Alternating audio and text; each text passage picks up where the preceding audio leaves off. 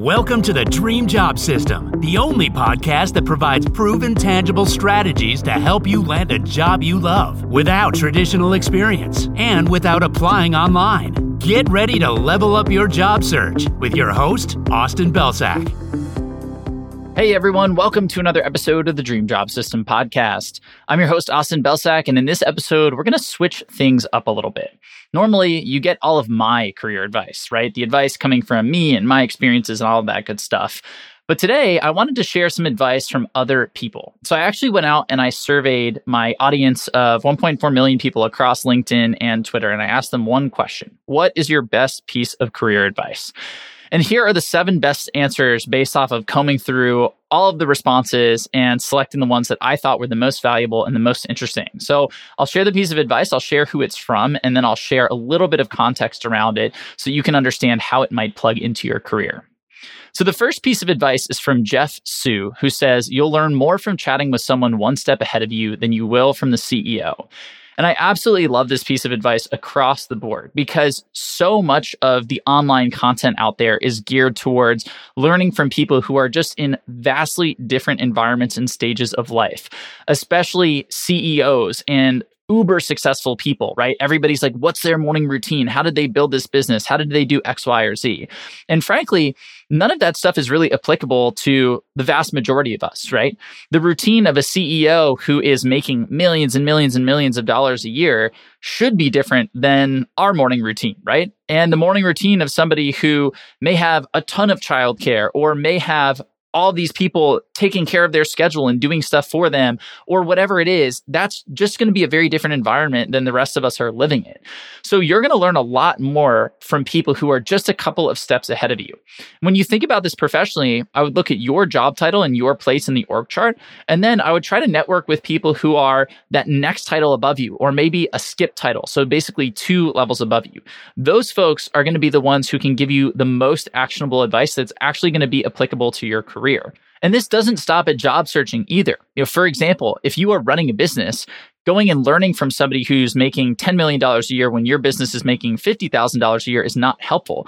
Instead, if you can find somebody who's making $100,000 a year, 150, that person is one step ahead of you on the run. Same with content creation. If you have a thousand followers, you shouldn't be going out there and trying to emulate people who have a million followers. Instead, what you should try to do is get out there and learn from people who have five, 10,000, 20,000 followers who are just a couple of steps ahead of you on the journey. That is really what's going to accelerate things. And that's why I love this piece of advice. The second is from Jeremy, who says, Everybody is winging it. Even seasoned executives take on responsibilities and tasks they have zero experience in. True leaders know how to leverage internal networks and create teams to accomplish any task that is thrown at them.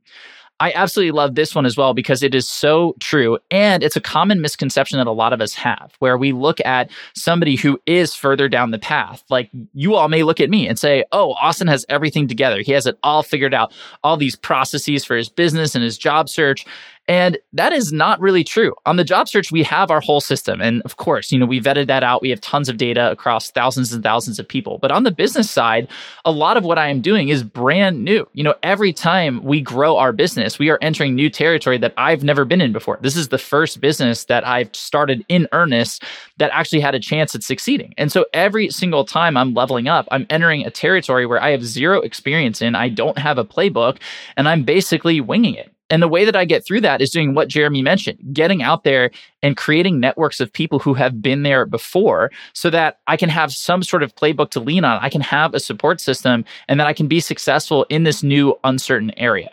So the same is true for you.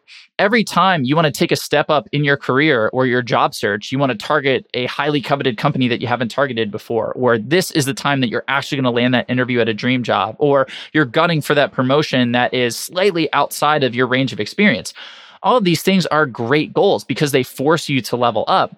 But in order to accomplish them, you need to go out there and you need to find people who have some experience seeing success at that level so that you can learn from them and that you can be successful. So that's why I absolutely love that piece of advice. The third piece of advice comes from Doug, who's saying spend the first 10 years of your career using companies as tools for collecting and building as much experience and skills as possible. Then reflect on that experience to figure out what the heck you actually want to do with the rest of your career.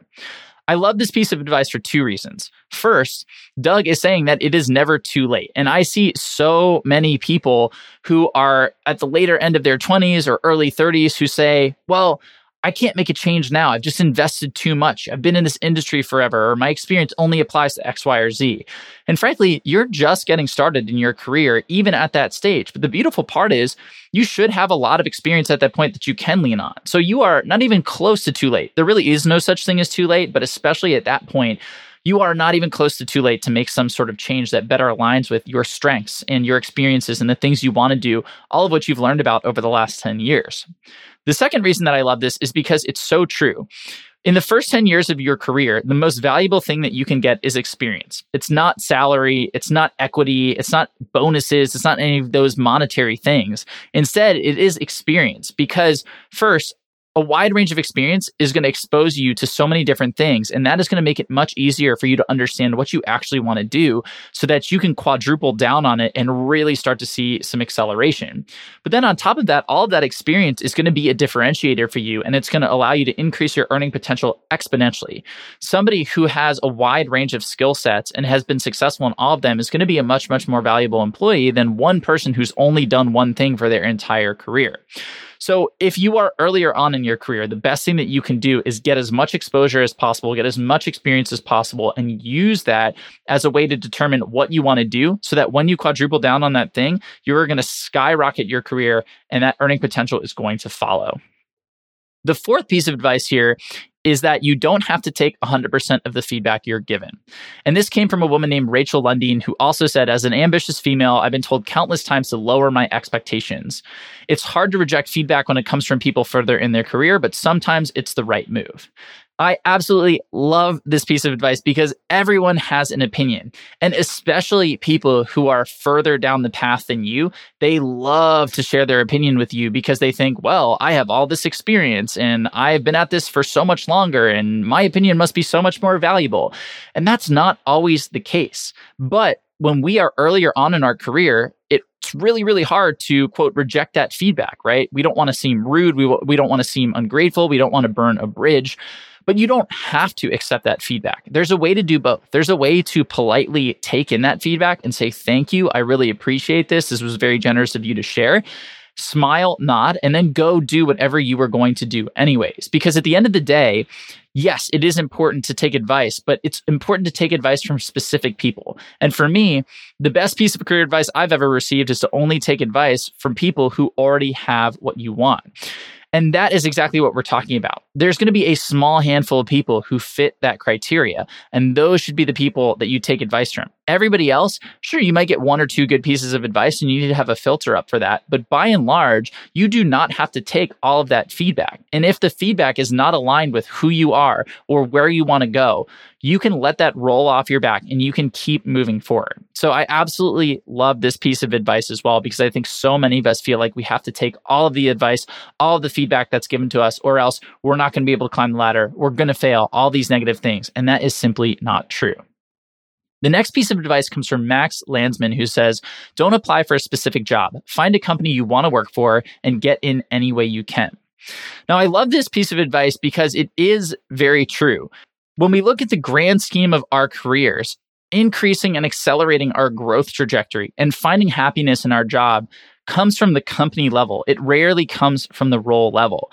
Because the thing about roles is they change very frequently, especially when you are on the more junior end of the ladder. Individual contributor roles can have their scope shifted at any time, and you can have a manager leave and a new one come in, which totally changes the game for the culture of the team and the work that you do and how much you enjoy work if you choose a company that has a certain culture from top to bottom and that has a certain vision from top to bottom and has a certain trajectory from top to bottom, when you invest in getting in the door at that company, you know that you're going to be able to stick there for a while. You know that you are going to be able to reap the rewards of your investment rather than investing deeply for six months only to have your manager leave or have them fired and have a new one who's awful or have your team restructured, right?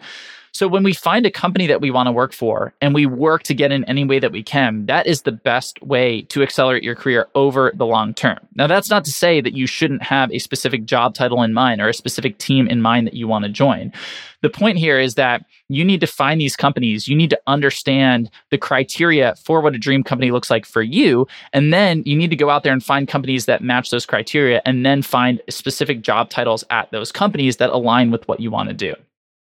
Our next piece of advice is from Jess Almley, who says, Set your own boundaries for work life balance. No one else for, will do that for you.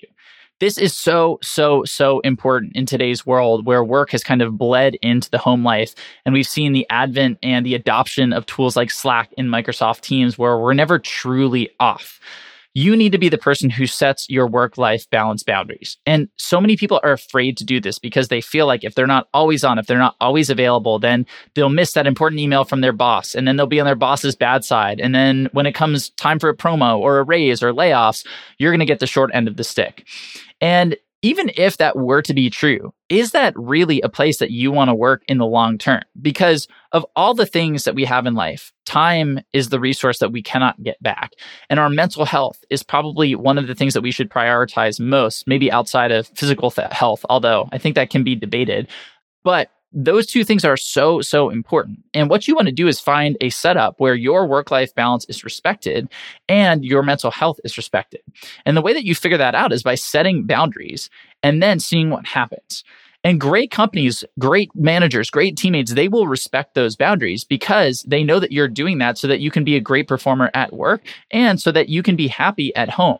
And that's really what we want. So nobody else is going to set those for you. No boss is going to say, Hey, I'm not going to email this person this evening because they haven't said anything about it. So I feel good about it. But if you show up and say, Hey, I have to go pick up my kids at this time, or I have, you know, this time I'm signing off because I'm going to go to this workout class, or I go, you know, do this thing for myself.